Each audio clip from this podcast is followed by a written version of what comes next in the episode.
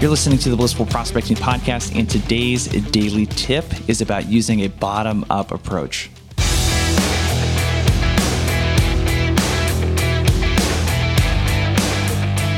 What's up, what's up? This is your host, Jason Bay, and you're listening to Blissful Prospecting, a daily podcast for salespeople and sales leaders.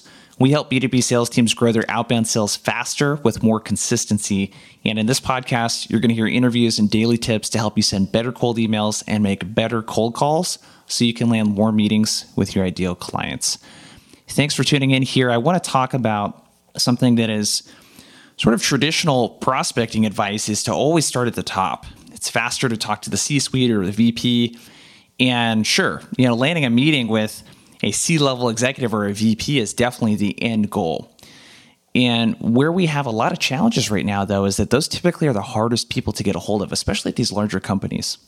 So starting there is not always the best way to start. Okay, I'm not saying that you don't want to eventually have a meeting with them, but I did a couple meetings last week with VPs, and both of them specifically commented that they appreciated me reaching out to their sales team first. So I'm talking to VPs of sales and VPs of marketing typically. And what they appreciate is if I'm gonna help them with prospecting, I better have an idea of what they're doing right now, what kind of tools they're using. Are they sending cold emails? Are they making cold calls? Where are they having challenges? That's all stuff that I can talk to someone else about and not take up that VP's time. So there's some context that's needed. The people that I talk to, if I talk to a sales manager, might not have the strategy that an SDR or an AE might have, right? They might be more tactic driven. So you got to kind of know what to talk to them about.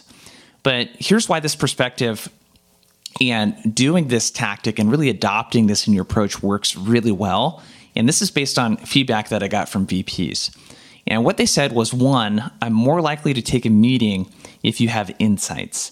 Knowing my tech stack isn't enough. Spend time learning how we're currently handling what you can help us with versus how similar companies are doing it.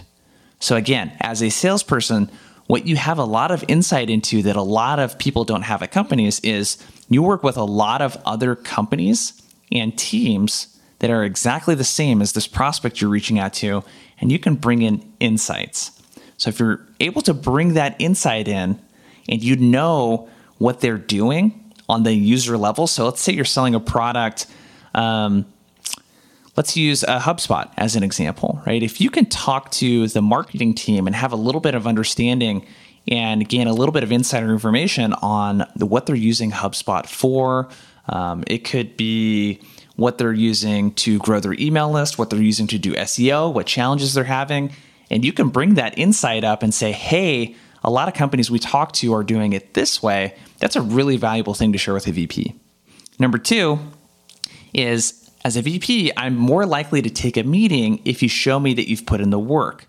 So talk to a few people on my team and show that if I take your call, I won't spend the entire time catching you up. So when you're sending that cold email or you're making that cold call, you want to lead with, hey, I've talked to so-and-so on your team about this, and one of the challenges they shared with me was this. Or, hey, my understanding of how you guys are going about this is this.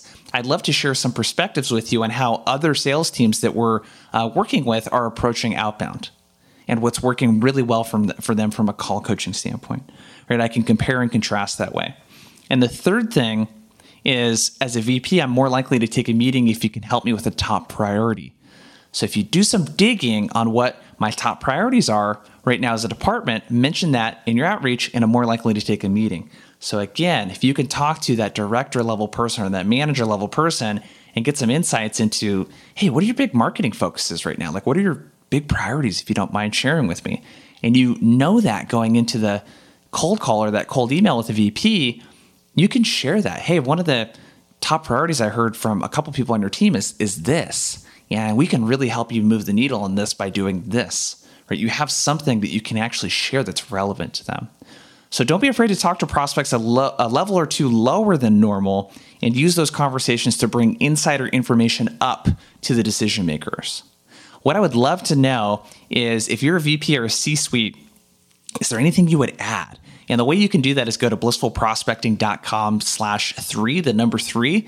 And I linked to a LinkedIn post I put up about this, and there's a few people that have commented on there and talked about what they would want a salesperson to to bring in terms of insights, and also other salespeople talking about how they've used this strategy.